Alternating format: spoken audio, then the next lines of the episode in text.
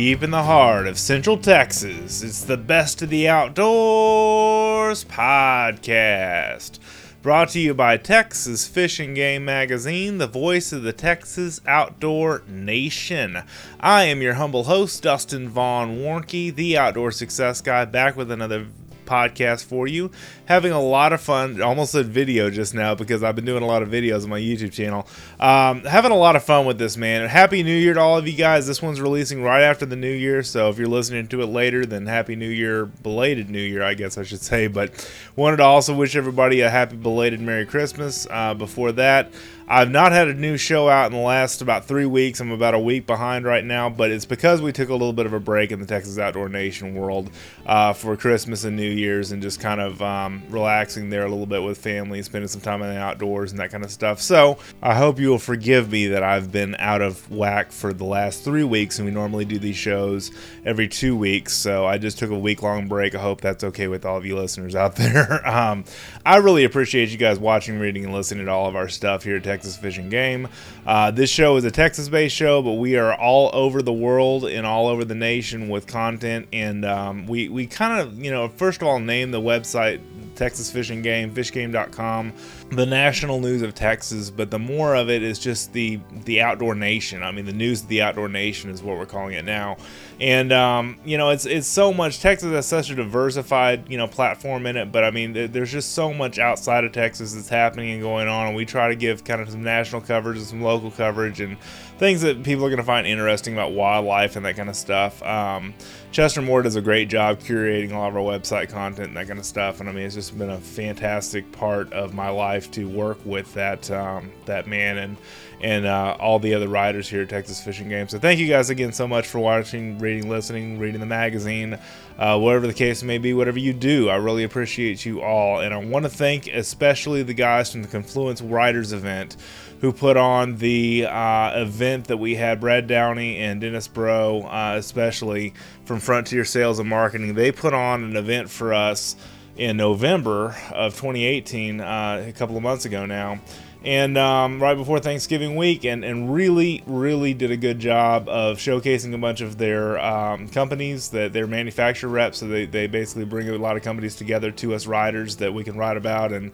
uh, content that we can cover and that kind of stuff, and just did a fantastic job. So I want to give a big shout out to them. I know they're listening. So, um, and in this podcast, this is going to be two kind of another fishing mashup like our podcast before last was.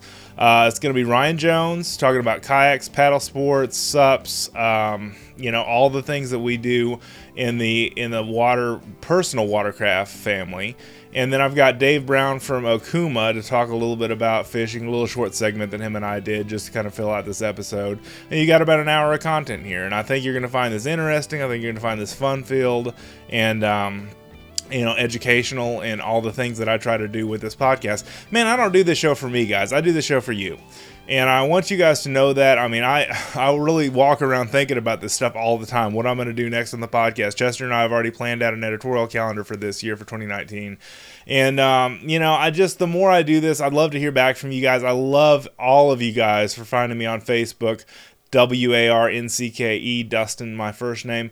Um, just just finding me on Facebook and telling me you like the show and you listen, man. That means the world to me. That is my oxygen. Your comments and your feedback is my oxygen on this show. So really appreciate you guys. Before we get started with all this fun stuff today, I want to mention the sponsor of this particular podcast, which is AccuSharp. AccuSharp had sponsored November and December, but since I didn't have a third show in December, um, doing them for the first podcast of January because um, it's their turn. So one more, and then we, we resume back with them in uh, March and April, and we'll do some more podcast uh, sponsorship spots with them. But uh, when was the last time you sharpened your knives, man?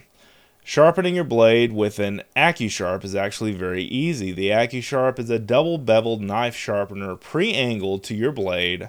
All you need to do is run your AccuSharp through your blade to get it back to sharp. That's it.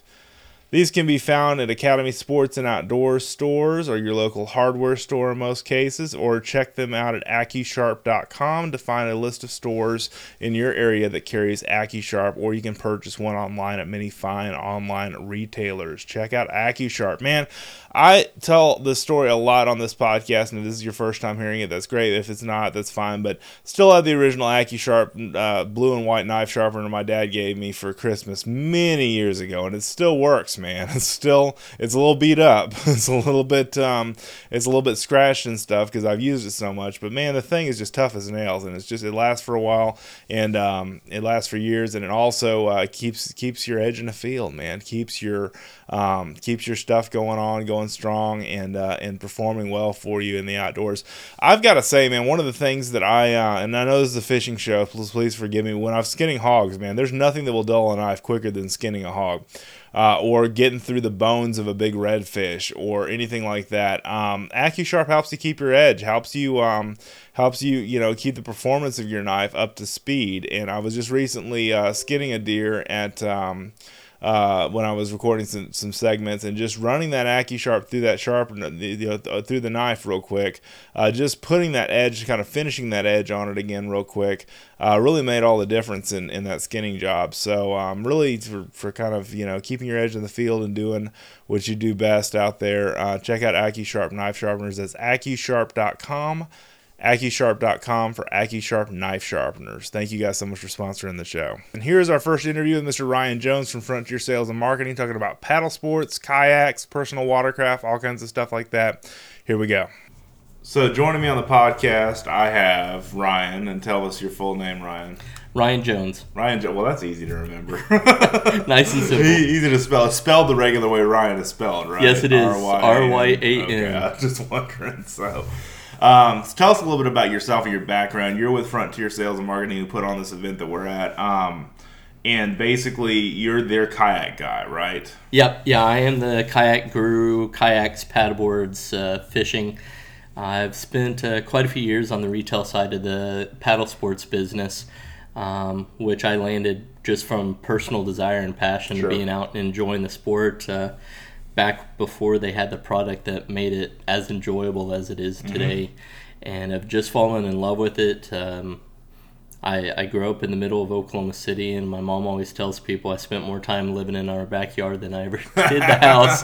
so it was just kind of natural for me to kind of fall in this place, just uh, have a love and a passion for the outdoors and the peace and the tranquility it brings. So being able to do it and coming from a you know a blue collar family, didn't have a lot of income. Uh, spent most of my time shore fishing growing up as a kid, right.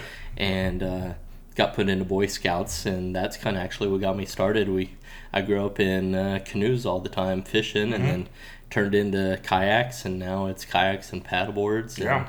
So uh, basically, been doing this most of my life. Oh, that's cool. How old a man are you? I'm 36. Oh, cool. We're not that far away then. I'm 39. So nice. yeah, that's cool. I didn't realize that. Um, you know, the one of the things I talked about before we started recording was that kayaks, paddleboards, sups, whatever you want to call them, personal watercraft like this, and then even the micro skiffs, are basically making the outdoors more affordable and making the water more accessible to people. And the other benefit that I see is that you're able to get back in tighter areas that you can't get with a big boat. Correct. Um, it definitely takes us to a new place a lot of times people think of uh, fishing, um, you think of a bass boat. Mm-hmm. You know, when I was younger, they're a lot more affordable. Nowadays, these boats and the, the, motors alone cost more than a than a pickup truck. Yeah, or a car or anything. And yeah, so, exactly. being able to get through and uh, have an efficient kayak that is appealing to the fishermen, that there's a market. I mean, you can get a kayak anywhere from two hundred dollars to six, seven thousand, and there's there's models all the way through that range. So no matter what your budget is, you're able to get out there on the water in some capacity and get further than your shore fishermen or your tube fishermen. Um, and nowadays, with all the accessories and options and even the motors they have on them, now you have a craft that goes everywhere a boat can go and everywhere right. a boat can't go. Right. So uh, it really opens the doors, um, especially since Google Earth came Yeah, came out. sure. Um, you're able to pull your phone out and see these bodies of water you never knew were there, Mm-hmm. and go and explore them. And a and a kayak, in my opinion, is one of the most efficient, effective, and uh, affordable ways to do that. It's funny. One of the places I, I shore fish a lot is Devine Lake Park, which is a little bitty hole in the wall park that has a small lake on it in Leander, where I live. And the funny thing about it is it's such a windy lake. You know, it's flat, and so there's a lot of wind that just goes through there or whatever. I see the kayakers get on there and they're all gung ho, whatever. That wind just beats them up, and they're like, "Oh, screw this," and they get off of the water. But there are things in the in the industry now that you've shown us this weekend or this this whole week that you know ha- can help you know fight the wind, fight the drag, fight you know all the elements and stuff, such as like the micro skiff, or I, I guess I call it the micro skiff. Am I saying that right? Like the rover, like the Yep. the, the boat rover. Yeah, Okay. it's kind of a new, brand new category Right. that isn't completely defined yet, um, and uh, and it's a completely new place that uh, a lot of this paddlecraft are going to go to for states that have larger bodies of water.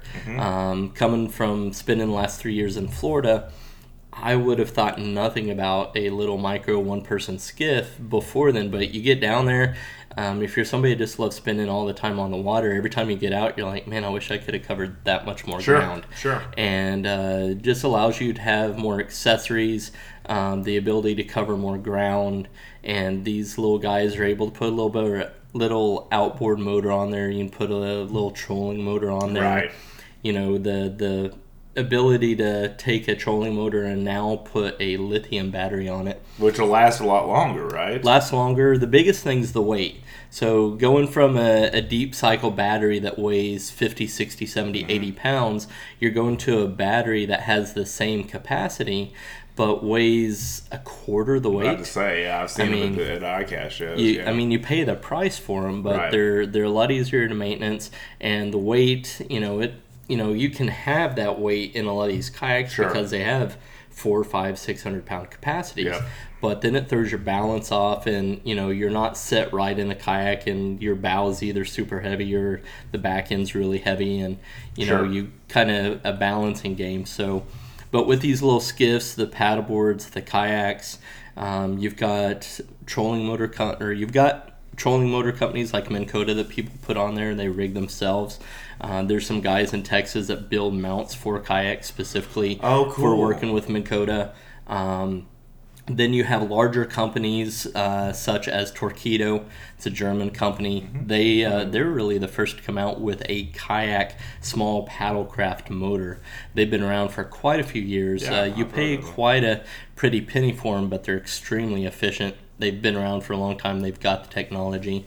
Um, and as of a little over a year ago now, you've got a company out of California called Bixpy, and they have a little little bitty super lightweight jet propulsion, and they've got a motor you can actually take and change the mounts to go on a paddleboard, to go on a kayak, or to uh, use handheld and actually go diving or swimming or Oh, something like that. Hold on, when you're saying jet end, like jet engine, you're talking about it's going to shoot a rooster tail, kind It's of. little bitty Jet? jet propulsion. This thing weighs less than 10 pounds. Um, it's just got a little cone right there. The blade on it, literally, the circumference is, Real small. I mean, just a few inches, Yeah. and it will propel a kayak and get you going. You know, you're not going fast, but you're doing two, three, four, f- up to five miles an hour, which in a small paddlecraft is faster than paddling. But will it leave a rooster tail behind No, you? no, oh no, darn! I'm just you just say jet propulsion, and I'm just like, let's do this, baby. because I, and the reason I bring that up, I bow fish a lot. I, I, I bow fish as much as I can. Um, my bow fishing guy Marty McIntyre, I bring him up for a couple of reasons. He's great. Garquest.com is his website. He um he owned a jet boat like a like a, a standard i think it was a 24 footer you know uh you know conventional boat and it had a bow fishing deck and everything on it.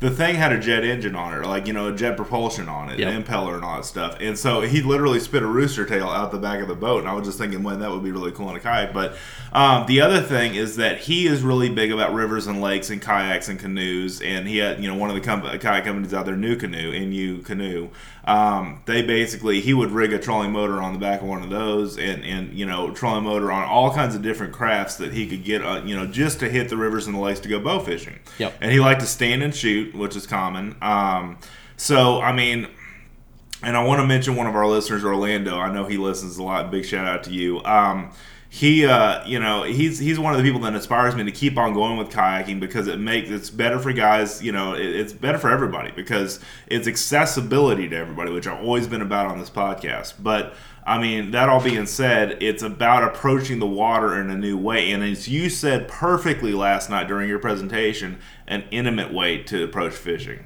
It really is. You know, uh, the few times I've spent my life being on a boat, the the only way I know how to describe it is, like I said last night, it's the the conqueror versus the conquered. Yes, that's a good way. Um, even when you're fishing offshore for pelagics and stuff, you know, you get a big fish on, uh, the boat goes in reverse and starts chasing it Yeah, down. yeah.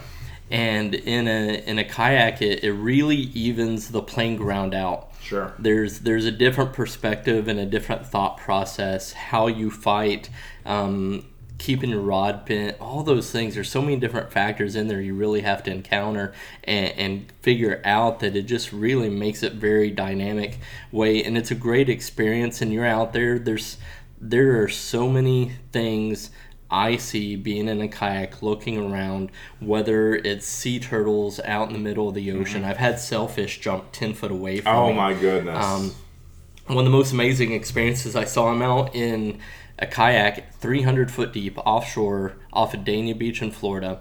And I look over and there is a single shrimp. And he, he is being chased by a blackfin tuna. and literally run, Forrest, for run! like run. 20 minutes, I watched this epic battle out in the middle of nowhere in my kayak, and the shrimp won. The shrimp won. The shrimp won. The little guy wins. I love it, man. Oh my god. But you know, you go through like we are talking about hunting. I you know I take my crossbow out on my paddleboard, and I've done bow fishing, and you know using paddlecraft to get out to hunt and to fish, especially when you're out on public land and Yep. stuff like that. Comes in really handy because you're you have access to get places most of your other hunters are going to be. For one, it's safer. Um, a lot of these animals know those places very well. We just don't know that. But then also the paddlecraft just doesn't scare them. Um, I had a time um, right dab in the middle of Oklahoma City. We have the Canadian River, and uh, was just out there for a nice paddle one day. Had a big long 14 foot kayak. My dog's behind me. We're paddling. I see a doe on the shore. And I'm like, start paddling over. My dog sees the doe. Um, she's not one to chase it. She just sat there and watched it. We paddled right up. I banked that kayak. Sat there for five minutes talking to the doe. She never got up. wow, when that's a story now. Yeah, and then How I'm, cool. you know, I was able to back up and just keep on. She never moved. It just Yeah. like it. They, it just doesn't scare them away. I mean, eagles. I've gotten right under some beautiful bald eagles and osprey and. Uh, you know, and then talking about fish, I mean, you can sneak up on some fish. I had one time I fished this little pond, and it had just flooded, and uh, a lot of the water was up in the grass, and I saw these two good-sized catfish, 15, 20 pounds apiece, together, and I have a one of my um, units I use is a catamaran style paddleboard, and I actually got both the pontoons of the catamaran on top of the fish before they knew I was there. And then I have these two fish. They don't know how to go backwards. They can't go forwards, and they're just rocking, hitting the bottom of my kayak. and I just got a huge laugh out of it. It was fun, you know. So the the perspective and you know you you kind of feel like you're a lot more equal and and one on one with nature in general, um, which I just have a great appreciation for. Yeah, and not to get too deep, but I mean that's kind of the the whole primal nature of why a lot of times we hunt and fish. It's just to get out there and enjoy God's creation and enjoy that communion with nature. And I think a kayak allows you to do that a lot more intimately than than than a lot of other things. The thing, like I started out with kayaks, let's see, 15 years ago, and I, I'd rent some from Town Lake, which is down in Austin where I used to live, and um, my back would hurt so bad, you know, or my knees would hurt so bad getting in and out of it. And the innovations that have happened, especially with the Bonafide kayaks that you, you represented here, um, have just changed all that. Absolutely. Uh, seat comfort, like I was talking to you guys last night, you know, for me going out on a kayak trip, what makes or breaks a trip for me are seat comfort and paddle. Mm-hmm. You know, your paddle is your motor. Right. Um, you want a high performance motor to be more efficient the whole time you're out there. Yes. But even more so to when it comes to introducing the sport to a, a larger audience and also your veterans, um, your retired groups. Yes. You know, we have a very large population over the age of 55. And a lot of them have knee issues. A lot of them have back, Back issues, issues, you know, slip disc, all kinds of Yeah. stuff. But they still want to get out on the water. And you know, you take a bass boat or something out, that jars you. I mean, you really get out there going and you hit some choppy water. That's a good point. I never really thought of it like that, but you're right. You hit some choppy water, and it is a rough ride. Yeah, I and you just, you know, it's not really comfortable. I've had a few bass boat trips I come back from and I'm sore from it. You know, and when I first got into kayaks, you know, the kayaks I used, I was not comfortable in whatsoever. I actually had a one of my first ones I started using was a two person sit inside kayak. It was uh, by Dagger called the Bayou 2. I hated the seats so much. The Igloo um, coolers had just came out with the cube and I could get that that perfectly squared little cooler inside the cockpit of Mm-hmm. Oh, my kayak. Yeah. So that became my seat. so you have something to sit on. Okay, yeah, that makes sense. So yeah. I was able to sit up high. Um, I was able to keep my back stretched out. I wasn't tucked down into the kayak. My legs weren't crunched up. I was able to keep my knees bent, and I just really enjoyed it a lot more. Um, shortly after that, the kayaks for fishing started to evolve and they created kind of the lawn chair style Yes. seat for the kayaks and that's really turned i mean that's really what's turned a lot of the sport on to such a larger population now because most people think of kayaks um, they think of sit insides they think of like whitewater kayaks and these little bitty seats and in these little bitty kayaks. And when you get out there and you find out you're in a 11 12 13 14 foot kayak you have this really nice comfortable chair Yes. that has the option for a low and a high seat because Yes. it's so stable you're able to keep your knees bent the whole time Mm-hmm. you have really good solid lumbar support full adjustability with the seat it gives you a lot more options and when I first started kayak fishing, a lot of times I go out, my trips lasted 30 minutes to two hours. Now when I go out, my trap, my a lot, most of my trips when I go out dedicated, I'm out on the water for eight to 12 hours a day in a kayak or on my paddleboard. That's Um, amazing. So comfort is really what allows me to do that and enjoy it. Yes. You know, I enjoyed it from the perspective of I'm just a water rat. You know, I have gills. I always tell people I have gills right behind my ears. You know, I get really grumpy and cranky if I don't get those wet on Don't a regular fish, basis. yeah. But being able to get out and, you know, I would trudge through these older seats, and after two, three hours, I'd be uncomfortable for the next four hours. But Right. I would just push through it because I wanted to be out there on the Sure. water. But now it's not that case. You do have a very comfortable seat that allows people, um, you know, and me coming from, I've been in the retail side of paddle sports for the last six years. And I, we have anglers that are in their 80s, and you know, um, they're out there still kayaking and, and fishing and doing what they love, and and it's great because they have so much wealth and knowledge, and you get them out there on the water and just soak it in, and listen to them and stuff, and you know, you kind of bring back their youth at the same time by being able to get out there and utilize a kayak to do that.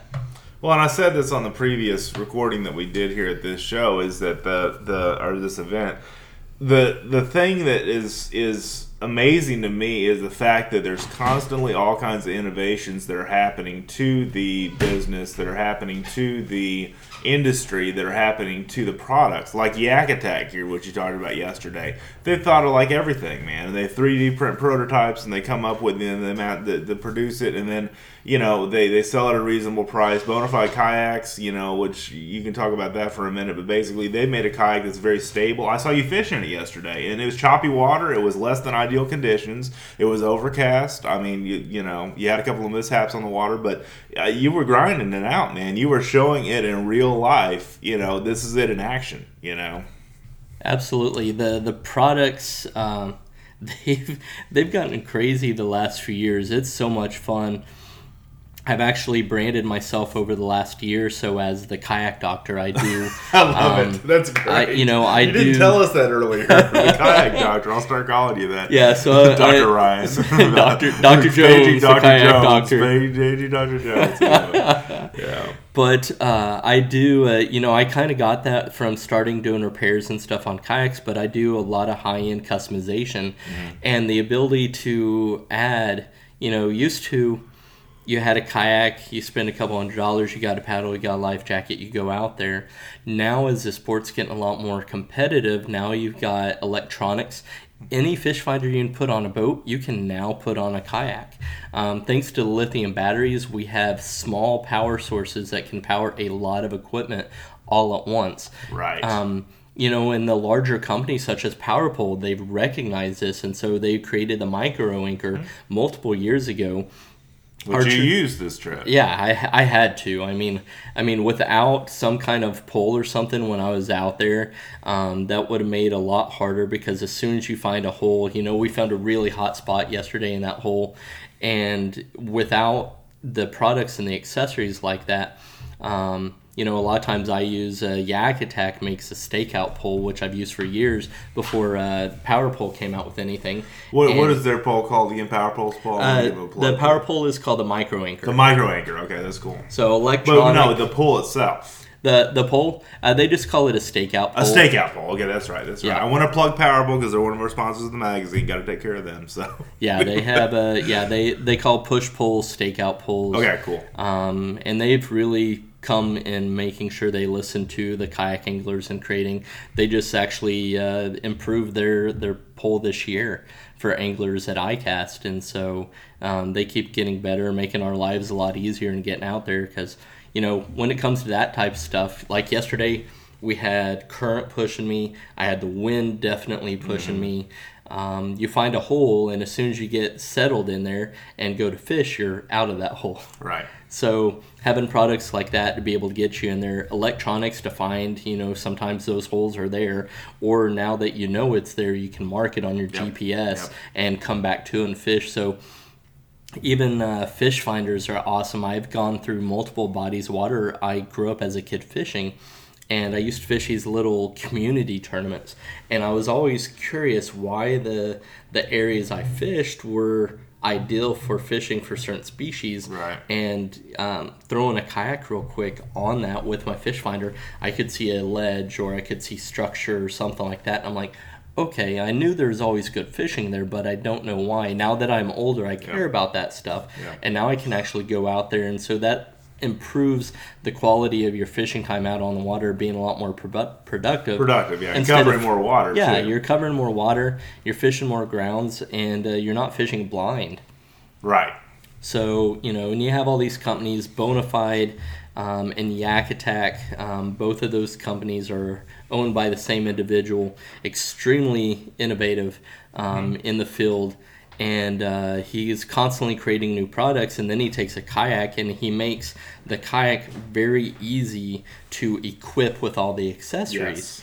So you may have an angler that just wants to go out and paddle, take his kid out and play around in a body of water he's known forever. But then his buddy's like, "Hey, let's go on this trip." Well, now you can go. You got fish finder, power poles. You've got paddle holders, rod holders. I mean, a lot of us. I started out fishing with one to two fishing rods. Now, on average, if I'm bass fishing, I take six to eight rods. Good. On a kayak? on a kayak. Wow, I didn't even Yeah. think that was possible. I was thinking you were, you know, three max, two in your rocket launchers in the back, if that's even the right word to call it in kayak Yep. world. Yeah, it's one of the names. Okay, cool. Rocket launcher, and then maybe one, one, one. You know, on, on your rod holder in the, in the actual kayak. Where do you put six rods, man? Um, they've got rod holders. I, I use a product called the BlackPak by Yak Attack. Uh-huh. Um, it's a little bit larger than Milk Crate, and they make it where you can put individual rod holders, and they already have the holes pre-drilled, and you can. I think the the case has room for like nine rod holders That's if you want. fascinating. So Nine rod holders. yeah, and we use them when you're out there fishing tournaments and yeah, stuff. it counts. You know, yeah. um, I spend my time the night before now rigging all my rods for what I'm expecting, the conditions, whether it's fall or spring. Sure, just like you're rigging that. a, a big bass boat or anything Yeah. else. Yeah. Um, because otherwise, in the kayak, when I had one or two rods, if I had a bad fishing day and I couldn't figure out what they were biting, um, you look down by my foot in the base of the kayak and there's 12, 15 different baits there. and when you add the amount of time you spend rigging that while you're on the water, that's time you could have been fishing right. Um, you know, and it just it keeps getting crazier and crazier with that stuff, and the companies are accommodating it. You know, they're coming out with these products to allow you to do it and to do it with ease and with comfort, and they're very innovative with anchor trolleys to be able to drop and position your kayak exactly to the shore structure, whatever you want, um, against the wind, the power poles, um, coolers. Uh, cooler companies are are out there. They're making fish bags for kayaks now. That's what I was going to ask you next, and I wanted to get into inflatable uh, paddle boards too. But I wanted to ask you how you keep fish when you're fishing a tournament when it counts the most. How do you keep them alive, or how do you keep them? You know. For your freshwater tournaments Right. and bass what I fishing, mean. we use a completely different system than your traditional bass tournaments. We use a measuring system. Okay. Okay. Cool. So we are So it's catch and release in other it's words. it's right? catching Okay, cool. yeah, we call it CPR catch photo release. Okay. Cool. Um, that is the standard in, in This the is kayak enlightening to fishing because tournament I had world. no idea. Yeah. Yeah, so we what's really nice with those, like I said, anytime you think of like kayakers, paddleboarders, fishing, um, we're very environmentally friendly. Sure. Um, we're very green, pick up trash around you, care about that stuff. We don't leave a mark where we've been at. And that goes along with our fishing populations as well. Yep. To be able to grab a, a fish, put it on a board, take a picture. There's some great apps that a lot of these tournaments use. Tourney X is one of the main ones nationally that is used. And you go on, you open up this app, you take a picture, it registers, and then you're able to go through and immediately release that fish within less than a minute or so mm-hmm. and it's back it's in the same location it came from and it has a lot higher chance of being able to thrive and Right. live Right. so your saltwater um, is different they use fish bags no, I come from uh, Florida, and we have the Extreme Kayak Fishing Tournament series there.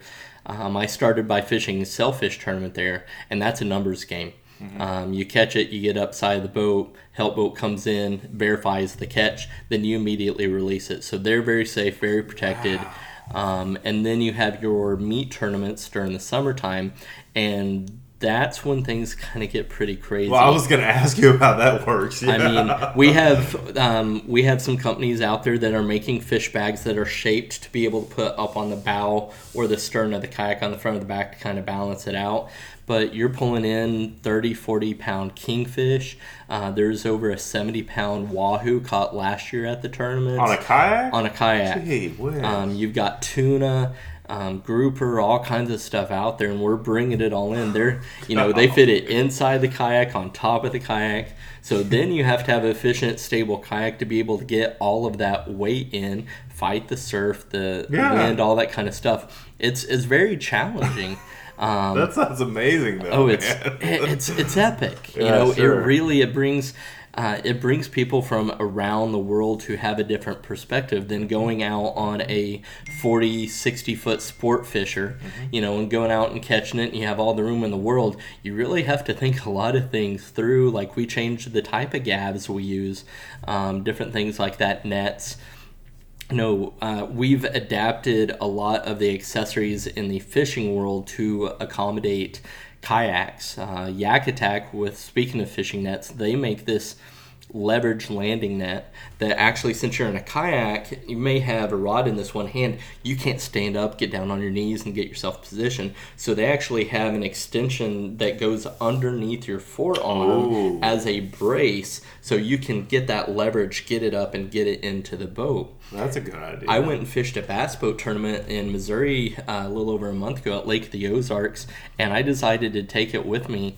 And I'm like, man, the bass boat guides could actually utilize this Sure. if they're out there. They don't have a you know a, a partner with them, Right. and they're out there by themselves. I mean, something product like that, like we're so innovative in our sport to make things easier and better Yes. for the consumer that uh, you know it's almost getting uh, better products than even like you know the general boat population has. Wow. I was just kind of thinking, if you're going deer hunting with a crossbow, you gotta, you gotta, you know, get your crossbow, and then do you just haul the deer on top of your kayak when you're done, like you'd strap it to a hood in Michigan? Absolutely, that makes love that makes great pictures. Absolutely. Everybody, you know, you're all, you know, paddling by, and everybody's like, "What the heck is that guy doing, man? He just harvested a deer, and it's, you know, heads in the water, and it's, it's laying over the top of his kayak." I don't know. I just the this now this is really. I wrote an article back in March of 2017 called "Kayaks for Kids," and it was all about getting kids starting in kayaking. And having not myself owned my own kayak, I did a lot of research for the article. I interviewed a lot of people. I got some pictures from Hobie and, and some other folks, and and uh, used it. And basically it is an exercise of minimalism in a way, right? The essentials, but also making the essentials work for your particular thing, and that's what Yak Attack does so well. But the other thing is that it is an exercise in in compact, but also like with the Bonafide kayak, you have a dry storage box you know, in the middle. It, it, you could even do uh, electronics on, put a battery in, or you know, whatever, and do your do your transducer and everything like that. I, I just the innovations just amaze me. I mean, that's the thing that's blown me away. They they keep growing. I mean, as fishermen are getting out there, the sport's getting more competitive. Um, more consumers are out there that have the product. You have these people coming up, and with the you know with the use of uh, the web and and social media, people are voicing their opinions on there. Right. And some of these companies are so in tune with their customers and their dealers um, they listen to them and they make these innovations and they make these changes. So your your fishing kayaks now, um, you know, Bonafide is a great example of that. It is being designed by anglers, Right. not not kayakers that are making a, a kayak that could, could be used for fishing like But they used to be. fishermen that are using a kayak for fishing. Absolutely. So I they're see, thinking yeah. everything They're thinking through. that way, You're right. thinking I have to take all this gear. Um, I need somewhere to be able to put a cooler Right. with my food while I'm out there. I need somewhere safe for my electronics. I need somewhere safe to keep my phone while I'm on the road traveling. I need somewhere for my rod storage and stuff. So you thought of all have, you know, you have these companies are able. You can open the hatch from the opposite direction and put an entire rod and reel set inside there, so it's safe and secure. When you're driving down the road, what your normal person walking by is not going to have a clue. There may be a couple thousand dollars worth of gear Right, inside your kayak. Exactly. So they they allow you to make those changes. You know, when I first started, when they first started making kayaks for fishing, they were making a recreational kayak. And like, oh, you can put a rod holder on here. Now it is a fishing kayak. But now they're built from scratch Yeah, by the angler for the Right, angler right. with um, some amazing people that have been in the industry for a very long time to accommodate being able to get uh, like the Bonafide has uh, the catamaran style hull on it. Yep. So you have something that is super super stable, but is also very efficient in paddling and covering distance. So you're not wearing yourself out the whole time while you're out there. And then it has all the creature comforts, places to put your paddle. Right. You know, even the rubber slip on the front that you can lay your rod on and keep your tips from sliding off Yep. or something like that. But then once you have a fish on, you can grab your paddle blade and throw it in there real quick so it's hands free. So little things like that over the years have really what allowed a lot of people to be more comfortable in using kayaks and going out and fishing. Oh, that's fantastic. Um, the other thing I wanted to talk about before we end the show is is you're really big and you actually demonstrated this in person, which I was really you know honored that you take the time in this awful weather that we had this week to take a, a, a one of the things we talked about at the ICAST podcast that Chester and I did together was inflatable paddle boards. And uh, inflatable sups, I guess, is another way. Is it is it called sups in the fishing world? Yeah, yeah. A lot of times you, Stand-up especially if you're in people that are familiar with the with the Right, term, with that term, You know, right. it's like if you're in the medical field, you don't go around saying you know CPDs and all these kind Right, of terms. right, right, all the but medical once you're in the in people that are in the know, yeah, you just instead of saying stand up paddleboard all the time, it's Say a sup sup. for short. Okay, So cool, yeah. for sure. Um, the inflatables have come a long way just in the last three or four years. The uh, amount of uh, pressure they can hold, you can literally those the paddleboards we went out with this weekend. We could put them across a pickup bed, and I can stand up on top of it, and it's not going to flex or bend or anything like that. when That's you see just amazing. I got on one, to, you know, not not in the water, but I got on one, and I'm like, this thing is as solid as a rock. It does not feel infl- inflatable. Uh, When I initially thought about it, I thought about the raft I had when I was 12 years old. that was just this piece of crap Chinese, you know. Uh, It rolled know, with the waves. Rolled with the waves and everything. And it had no direction, no no uh, what are you tracking, as you like to say, uh, and that kind of stuff to it. And, and there's just no gliding through the water. It was just it was just awkward, and it was cheap plastic, and it was you got a hole and a hook in there, and it, these things are built like a Sherman tank, man. They are. They're very efficient. Um, one of the biggest things in the paddleboard industry that has allowed them to really change is a down stitching technique. Um, so they actually have a fabric inside from the top to the bottom now that are threads by the thousands just running up and down. Um, To make it even more sturdy, it, it makes it more sturdy. What it really does is allow you to hold significantly more pressure Right. in the same material. You know, used to you put too much pressure in a board, it would bubble up. Now, because of the down stitching on there, um, this allows you to put, you know, the paddleboards that were holding 10 psi um, a few years ago are now holding 15 to 18 psi. And these are rigid. You can put larger anglers on them. You can put multiple people on an inflatable paddleboard. Um, you can put your gear. Um, and then BOTE's done a great job with the, the Rackham inflatable that I used this week.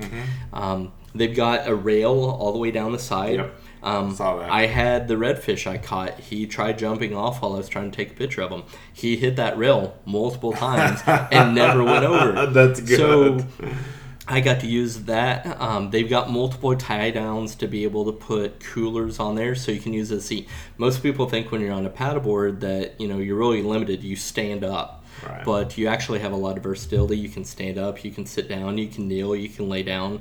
During the summertime when it's really hot, I love to lazy fish on my paddleboard. I will literally sit down, put my legs into the water, sit on the side of the paddleboard, seen and, and just sit there and fish, and it's just really comfortable. That is really cool, and and it kind of the outdoor lifestyle thing that I talk about in the show all the time is just kind of chilling out and with Yeah, you're just you know. out there hanging out. You know, I'm not being competitive or anything. So you're just out there having Just a good chill, time and, yeah. and enjoying it, making a great experience for yourself. And the the board companies, just like the kayaks, are being very accommodating to the angler. Yeah. Um, they have really cool aesthetics now. That brand new camo on that Rackham is sexy. It Absolutely. is. It's like a digital, digitized kind of camo. It's Yeah. kind of got that really cool. Yeah. it looks And then really you've got uh, rod holder mounts on there. You've got multiple options. I had the power pole micro anchor on it. Uh-huh, That that that. mount comes stock on there. Oh wow. Um, so I literally all I back, had to yeah. do is get a couple of stainless steel quarter twenty screws, and now I have an electronic anchoring system out there. Huh. And so they're easy to, to paddle. And the nice thing is, is a lot of people don't have a place to store these Right. um, especially when you're in a lot of uh, more heavily populated areas. When I was in Florida, you know, people, everybody has issues with condos and stuff like that. They have nowhere to store these. They don't have trailers to put this stuff on. or garages to put like the that. trailers in or whatever. Yeah, exactly. Um, and so being able to have an inflatable, this thing literally fits into a large backpack. Um, so you can walk around with it.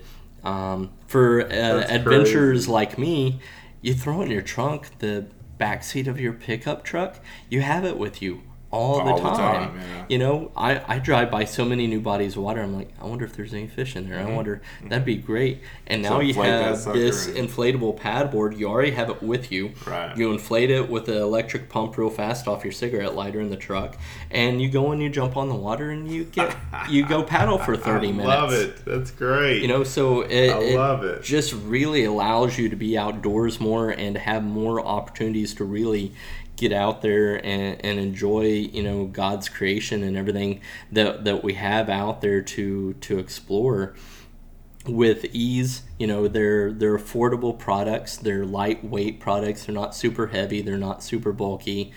You know, last time I went to outdoor retailer, we uh, picked up a couple of inflatable paddleboards um, from one of the manufacturers. Drove up to the Green River with our fly rods, and we were paddling down Class Three rapids, fly fishing off inflatable paddleboards.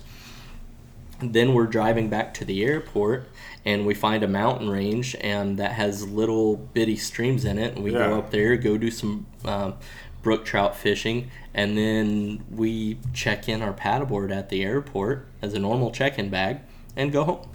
Mhm.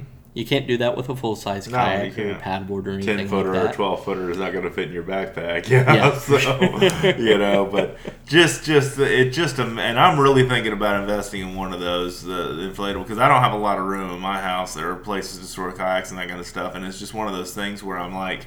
You know that, and, and, also like like Boat B O T E the the company that that makes you know some of the better inflatable. Ca- I mean they're all good, but I mean you know the, the they're the ones that y'all featured here. They also have the Rover, which is the big, you know, um, engine power, like we talked about at the beginning of the show. The um, the the outboard powered um, uh, paddleboard. Yep. And the cool thing, I saw a video. I think it was Palm Beach Pete or one of these guys. He was basically um, on YouTube. There were two guys on the paddleboard just to do a test drive of it.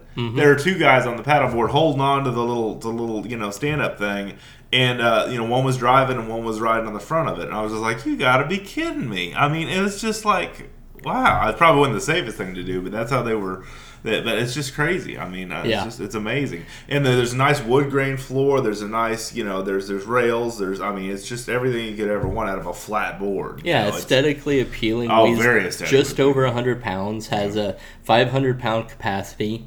Um, Palm Beach Pete's actually a really good friend of mine. Oh, We good. go I didn't know. I, I forgot to ask you about Palm Beach Pete because I follow him on YouTube. So I just he, I just ran into him looking at kayaks one day. Now I've got you as a wealth of knowledge on kayaks I can ask. But Yeah, he's Palm Beach a- Pete was my guy there for a while. yeah, he's. so- I, I love Pete. He's a great guy, and he loves growing the sport. And he has. We have fun playing and testing out new product cool. again Yeah, and I've stuff like that, that. videos. So, yeah. but yeah, the Rover's a, a, a very interesting um, machine and, and and craft that's come out. You know, it got a lot of attention whenever it first came out. It won Best of Show at ICAST, At for ICAST, I saw that. 2017 Yep, I saw that when it came out. And being able to take a little craft and put a six horsepower outboard and get up on plane. yeah, for sure on And plane. then yeah, you put one or two people out on there. I take my dog, I put the cooler on there Yeah. and just buzz around.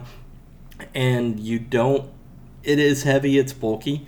But if you're dedicated and want to go do that stuff and you don't have room for a trailer or a lot of places Right. don't allow trailers in the Right. places we like to go, you could car top that thing, Hmm. put the motor in the back seat, throw your accessories in the back, and take it wherever you want. So it, it keeps going with the kayak and paddleboards just being more effective in getting people out there on the water and being efficient and allowing more people to cover more ground and, and handle different aspects of the, of the sport. So being able to have the rod holders and the stakeout poles, that thing has mounts for two power pole micro anchors. oh it two wow two of them. So I mean, imagine going out on the water with your bass boat, and this guy's in this little one-person vessel with a six horsepower outboard up on plane Right. with two power poles. two power poles in the air. You know that you know the the separation of of kayaks Yeah. and boats keeps getting closer Yeah, and closer that's great. in some aspects, especially now. You know, used to they started by making all these crafts just for kayakers that like to fish. You know, I was I was one of that that target audience, but now they're becoming so innovative with those uh, all this product and new crafts and everything like that. They're they're targeting these boat guys. yeah. You know. So How just about something you don't need a whole team to launch? You know, how about something you can just throw in your pickup and throw on top of your roof rack and go? You know, and how much more time efficient is it too? Oh, for sure. you know you're not spending two hours prepping Right. two hours afterwards cleaning and all this kind of stuff it just it makes it a lot more user friendly and you look at this stuff and you're like i got two hours to fish tonight yeah, that's you're it. not, you're not gonna go out and be like okay we'll we'll get the boat out we'll, We'll set it up it, and all that yeah. stuff Are- you're fishing for what 15 minutes right, right. you know, yeah. you throw a inflatable paddleboard, the rover, a kayak, or something in the water. You're out there, and you know you're on the water in 15 minutes, and you're out there fishing for an hour and a half. you know, and you It's a talk lot more efficient. A lot more. and you talk about like kids and stuff um, because these fishing kayaks have such larger capacities it allows a lot of families to take their sons and their daughters Yeah. and even i know multiple of my customers in the past that have their wives that sit in the back cockpit Uh-huh. of the of the kayak they put a little stadium seat or Yeah, sure. a little chair or something some padding back there yeah. and then they're able to take their kids or the family out on a single paddle craft instead of owning multiple and and just go out there and just enjoy stuff and Right. spend some time together and be out on the water and get away from social media and gaming and all that kind of Right. stuff and get out on Just the water. enjoy the outdoors. Yeah, exactly. That's what I'm all about on the show is lifestyle.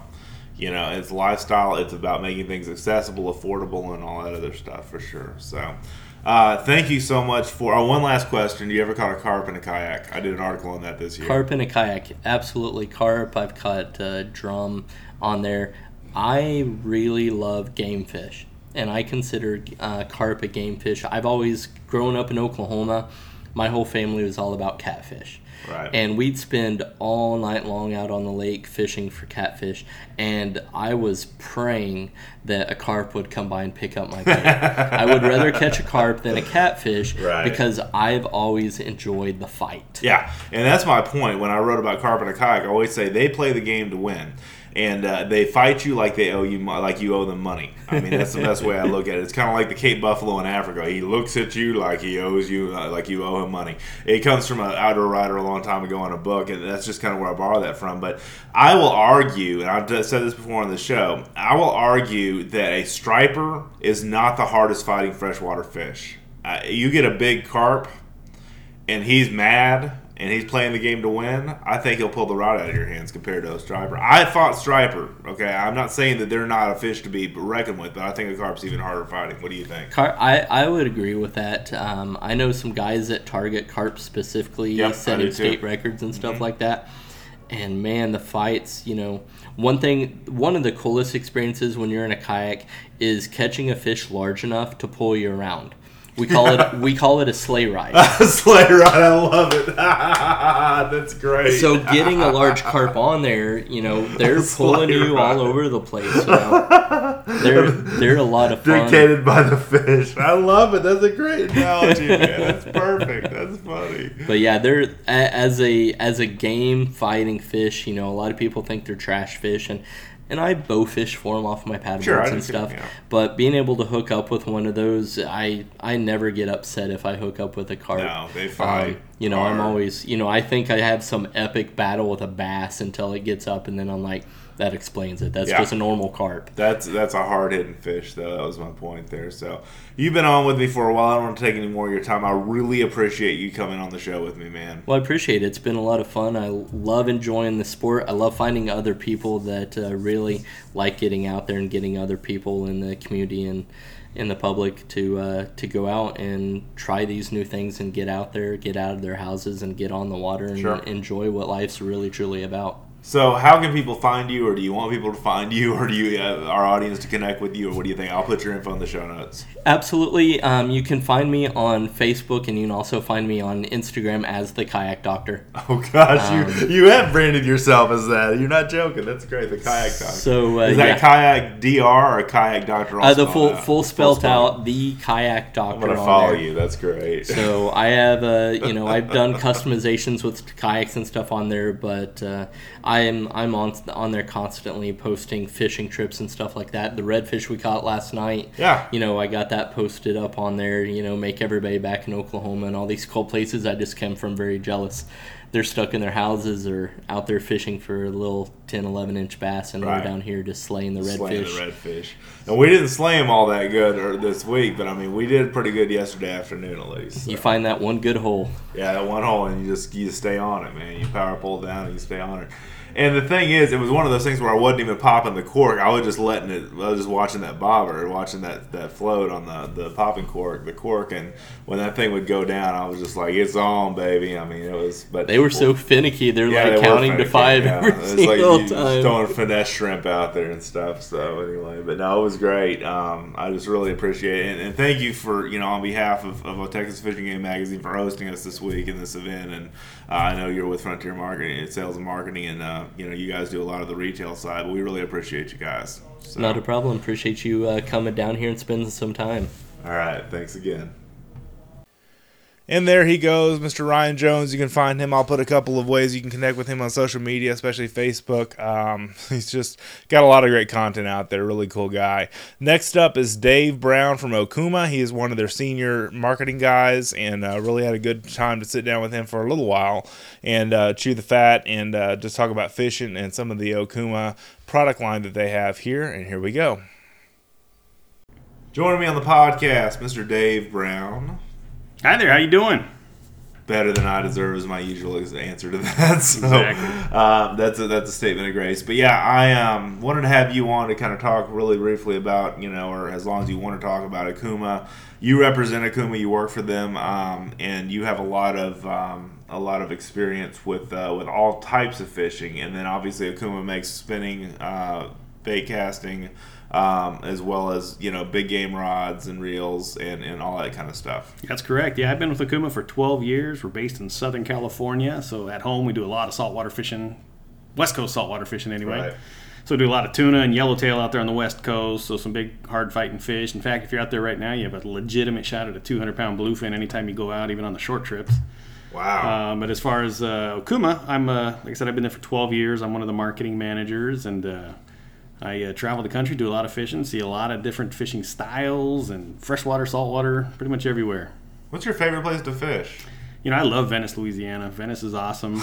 It doesn't get much better as far as the action it's, a, here. it's a dream dream place to go. This week it was a was a little tough. yeah, it was a little bit of a Debbie Downer with the But weather. but- actually, I'm sitting here as we're talking. I'm staring out the window and actually seeing some blue sky and sunshine. That's uh, the first time this week. It's been chilly. it's been chilly. It's been overcast. It's been wet. It's been cold. Yeah, I that's mean, for sure. Yeah, it's just been crazy. But you know, I, I've said this often about you know the outdoor lifestyle. Is I brought like I I, I know there were, had some foul weather gear here from Grundéns, but I brought all my foul weather gear from home. And this is one of those trips, Dave, where I used every stitch of my foul weather gear on the water. That's I for mean, sure. Every bit of it because it was ridiculously cold and wet. And one of the days, the first first day, Tuesday, we went out, saw that the while there was you know it's like you know I you know white caps all over the place. Turned around and came back. And uh, I was like, "Ooh, that was good." But the next day we went out. You know, yesterday we went out and did, did a lot better. But I I needed every stitch of that. You know, it's, it's just about having the right gear. You know, for your needs because you never know what kind of fishing it's going to be. Having the right gear at the right time. In fact, uh, foul weather gear for us in Southern California is whether I wear the tank top or the t-shirt. so uh, luckily I brought some t-shirts. But yeah, all that Grundéns gear came in gear. That those new boots are awesome. Yeah, those new boots from Grundéns. Yeah, we talked about that earlier. And yeah, um, so basically, give us a rundown of the models that are that are new or that, that you want to feature, that kind of stuff. You gave us a rundown together as media the other night, and I just like to kind of you know cover the bases real quick to educate people about what you've got. Yeah, certainly down in Venice here, you got so many varieties of fishing. Uh, you, can go out to the rigs, you can go out chase tuna, do a lot of this inshore redfish stuff. So what Right. we did this whole time was a, a lot of red fishing. Uh, you know, a lot of spinning gear, some bait cast stuff. What I brought along was our Shadow Stalker series of rods. Those are a nice inshore series, spinning Yep. and bait cast.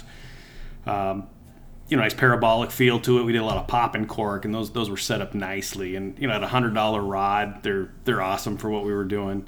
And I paired those up with our Azores reel, which is an all aluminum reel inshore, corrosion resistant. Everything's bathed in Corrosion X, which uh, makes it awesome for that brackish water and even the offshore water. Um, you know, those are great for what we were doing. We got a couple bowls mixed in, but most of that fish were that that fun size stuff.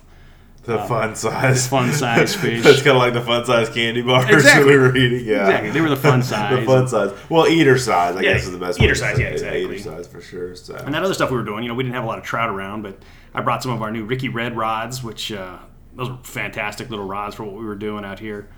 Those are sponsored by. That's or, those. uh, so Ricky Ricky Red is from y'all, uh, spon- y'all sponsor him. exactly yeah Rick Murphy. He's down in uh, Florida. Sure. He's got the Texas Insider Fishing Report as well. Um, but he designed those rods from top to bottom, 14 models, bait cast and spinning, and uh, you know it's made for this market. They're hot. They're Gulf Series rods. That's cool. Yeah. That's really cool. They're so, awesome. and they're red, so they're They're red. They stand out. You can see every little tip movement if you get a little bite on there. Uh, you know, we matched those up with our Epixor XT spinning reels, which is a graphite reel, nice and light. We did a little 30 size. And I think they had them spooled up with 30 pound braid, and they were awesome. Yeah, it's, it's just fantastic. The um, the the the action it's smooth. I mean, I always joke around my hunting my hunting gear is in perfect shape. My fishing gear looks like it has just been Sure. beat to hell. Yeah. But um, you know, it's one of those things where your treasure's where your heart is. If you get a good rod and reel, you know, it should last you for a long time because and it should be you know uh, work for you. And you guys make a lot of different reels and, and rods that are for different styles of fishing, whether you're going offshore for big game or whether you're you're inshore for the redfish and stuff. But the balance of your rods and reels, you know, uh, the lightweight aluminum, um, the the smoothness and everything like that of the of the reel is just it was just incredible. I was very impressed. We do. We pride ourselves on gearing. You know, we came from a, a CNC background way back 25 years ago when they Oh, cool. started coming into the into the United States here. It's actually a Taiwanese company, and we do a lot of gearing for a lot of different companies. which A lot of people don't know, but uh, you know, all of our big machined aluminum reels, like our Makaira offshore reels, they've been the pride of the West Coast. If you jump on any big sport boat right now, you're going to find a full range of Makairas whacking giant fish. It's it's pretty pretty fun time to be there. And those are massive reels, man. Those are the big. Um, uh, what, what do you call the, the, the like baitcast style? Big conventional. conventional, Yeah. conventional reels. Yeah. And for, for you know your big big game, that's what you really want to use if you're going off of That's a sport it. fishing yacht or anything like that. Yeah, we use uh, something called a helical cut gearing, which is a real even mesh, so you don't have to have any kind of clicking when you retrieve. so you're Yeah, not hiding yeah, yeah, anything. yeah, it's a yeah, yeah. silent retrieve on those things. Oh yeah, I noticed that. But yeah. we make them all the way from a little 10 size, which is nice and compact, about your fist size, all the way up to a 130, which the guys up in Prince Edward Island are catching those thousand pound bluefin off of. It's uh, yeah, it's crazy. It's crazy. So you know, uh, if you watch Wicked Tuna or Deadliest Catch or any of that stuff, I mean, the, the the main thing that I take away from those shows is you have to have gear that works under the you know severe conditions, but at the same time, gear that performs well, no matter if it's a hard hitter or a, or a you know or a midget. You know, That's So- exactly it. Like on the West Coast, we have that long range market, which you'll see those guys that are doing those 16 day trips and they're down deep, deep in Mexico. Sixteen days. 16 days, yeah, and they're they're chasing giant yellowfin tuna. And these sport boats, they're using Okuma gear now as most of their rental gear. And at the end of the season, they're just bringing us back milk crates of reels and just saying, "Hey, check these out, go through them." So we'll go through and we'll clean up the drag. You know, give them nice fresh drags for the season. Right. There's boat rash all over these things, and they've been scratched up because they're rental gear. But inside, it's just like opening up right out of the box. Clean, Oh, cool. Real smooth. because it's because it's sealed. And It's, all sealed and tight, and these these boats are switching over, and they're they're digging them. The one thing that I, I make a big deal about in the outdoors is is buying something once for durability and not having to buy it three years later or two years later or whatever. A good rod and reel should last you, you know, the course of a long time. You know, For sure, yeah, and of course that's how you maintain it and take care of it. Sure, if you're out, sure. if you're taking a graphite reel and you're out saltwater fishing for big redfish, you know, just take that thing off and rinse it off. You don't have to open it up. You don't have to repack it with grease. You don't have to do anything else to it. But just give it a nice light rinse. Don't hit it with uh, WD-40, which is gonna you know eat all the grease out of that thing. but that's the bad thing. Yeah, just keep it clean. You know, a little. You don't even have to use soapy water, but a lot of guys like to dip it real quick or just Fresh rinse water, it off. That's yeah. it. Yeah, just Yeah. fresh water. Keep it clean, and that thing should uh, last you quite a while. No, that's good to know. And I mean, I always try to say, you know, to to buy the best gear you can afford when it comes to some of this stuff. But you guys have some great price points across the board, and you have you know reels that match your rods and rods that match your reels. Um, but the spinning reels, I was really impressed with. You know, not just how smooth they are and everything like that, but just the the, the fit and finish of them overall, which is something I talk about when I ride a lot. Is is the um, the way that you know the way that the gearing ratio and everything like that is is just fantastic. It's uh, you know, it's we got to pack a lot of technology into those little reels. Like if you're looking at our Inspira, the uh, ISX reels that we had out here the other day, they uh, feature a few different key tech technological points there, and you got like the torsion control armor, which is uh, it's a little forked piece that goes all the way around the body. So what that does is that prevents any kind of torsion within the reel, so you're not going to get any twisting. Um, all of those are it's pretty awesome. They're all injected with our C40X process, which is a long strain graphite fiber. So it's 50% stronger and 25% lighter than our regular graphite process. And then on a rotor, we use our uh, cy- uh, cyclonic flow rotor. What that does is if you look at that design, it's a real sleek design on the rotor, but as you turn the reel, it actually sucks the water out of the spool. So if you're fishing like we were this whole week fishing in the rain, you know everything gets wet and damp, and every time you spin that reel, you're actually sucking the moisture out of there. Water come whipping. That's It's- brilliant. It's really awesome. that makes a lot of really sense for like harsh foul weather conditions. Yeah, for know, sure. To suck that water out of there and keep things dry and clean. And those coastal markets, you know, out here we're doing a lot of kayaking, paddleboarding as well. and We do it on the west coast, so you're you know, if you're paddling, you're four or five inches off of the water, and that reel's getting moist all day. But every time you spin that, you're you're sucking the moisture out. It's great. Golly, that's great. So, uh, anything else you'd like to add? I'm going to let you, uh, you know, you go from there. I Yeah, mean, we're excited to be down here. I mean, this is just a you know the whole Gulf market. We've been up and down and around. Florida's a key market for us. Y'all are- Louisiana, Texas, right. You're moving more into what did you call it? The Telo the, states. the Talos states, Talos right? states, Texas, Arkansas, Talos. Louisiana, Oklahoma. All right, folks. I've never heard Talo being called before, but that that's a four state, you know, region, I guess. Texas, Arkansas, Louisiana, Oklahoma. That y'all are moving back into with the with the with the, with the passion. so. That's it. Yeah, we uh, we love it down here. We do a lot of the bass tournaments all through eastern Texas into Louisiana. Uh, but uh, you know, getting down here along the coast, like we said, Venice is our passion. This is tough fishing. We do a lot of our product testing down here with a lot of the boats, and it's fun.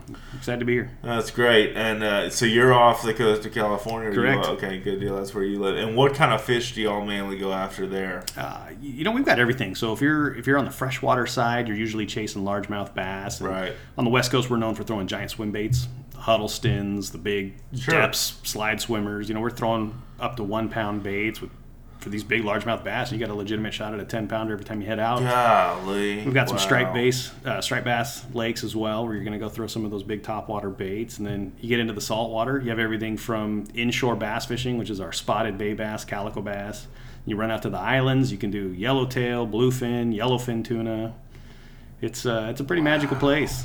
Oh, that's great. So I just like to see how the rest of the world fishes, you know, some Yeah. of the time. So Yeah, yeah. that's, I mean, there's a lot of diversity we have in Texas and obviously here in Louisiana. And, you know, it's just one of those things that I like to explore and at least lighten and educate people with what else is out there. But I mean, I can't say it enough. Having good gear is important, and having gear that's going to, like for instance, when I'm catching these weren't rat reds, but these were these were smaller, you know, eater sized redfish. But those things play the game to win when it comes to to They fighting do. you. And it was taking the drag out. The drag wasn't too loose. It wasn't too. I mean, it was a smooth transition. I was able to land those fish really easily, and I thought your gear was great. Yeah, once So, you get dialed in, you're you're set there.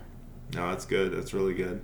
Well, anything else to add, sir? Uh, nothing I could think of. I mean, if you guys are interested in some Okuma, you know, come check out the website. Yes, We're I at, was going to get your contact. Yeah, for sure. www.okumafishingusa.com, and that's got uh, all the products: rods, reels, clothing, bags. We got all kinds of fun stuff over there. It's fun to say the word Okuma too. You know, it's just uh, sorry, but uh, any way to connect with you on social? You on any of the platforms at all? Uh, I am. You can actually go to daviesworld.com. That's my personal website. I got Oh, on my blog. I got videos. I got uh, you know the YouTube page. Of course, you know for Okuma as well. Head out to uh, Okuma Fishing.